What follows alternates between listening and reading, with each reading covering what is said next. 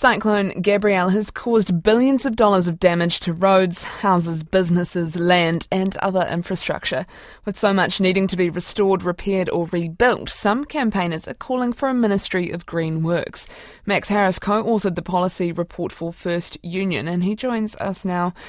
Kia ora, Max. You initially pitched this a few years ago. Can you explain briefly what it is and why you think we need it now more than ever?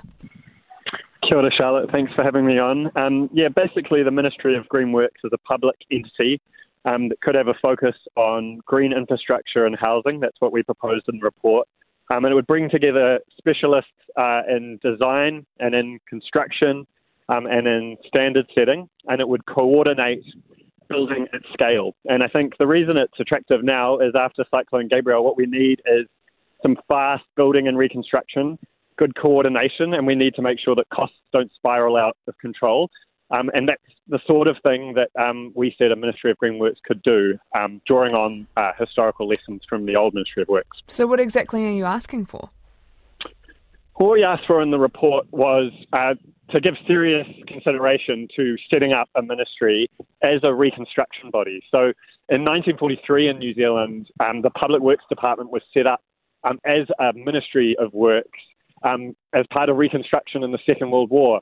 It wasn't flawless, and we dealt with that in the report, but it was really effective um, at building roads, rail, bridges. That was the Ministry of Work's bread and butter. Um, and we're saying right now, um, at a time where we need reconstruction again, um, this is an idea worth thinking about. But this is also at a time where consultants and bureaucracy is being brought under intense scrutiny. Do you think you'll get much support on something like this? Yeah, that was one of the things we um, looked at in the report. Um, so, uh, consultants and, contra- and contractors um, at the moment fill the supply chains in infrastructure and housing, um, often adding to costs and making it very difficult to coordinate building. And so, one of the advantages of a Ministry of Green Works um, is you bring all of that in house, you reduce those costs, and you make it easier to have clear lines of accountability.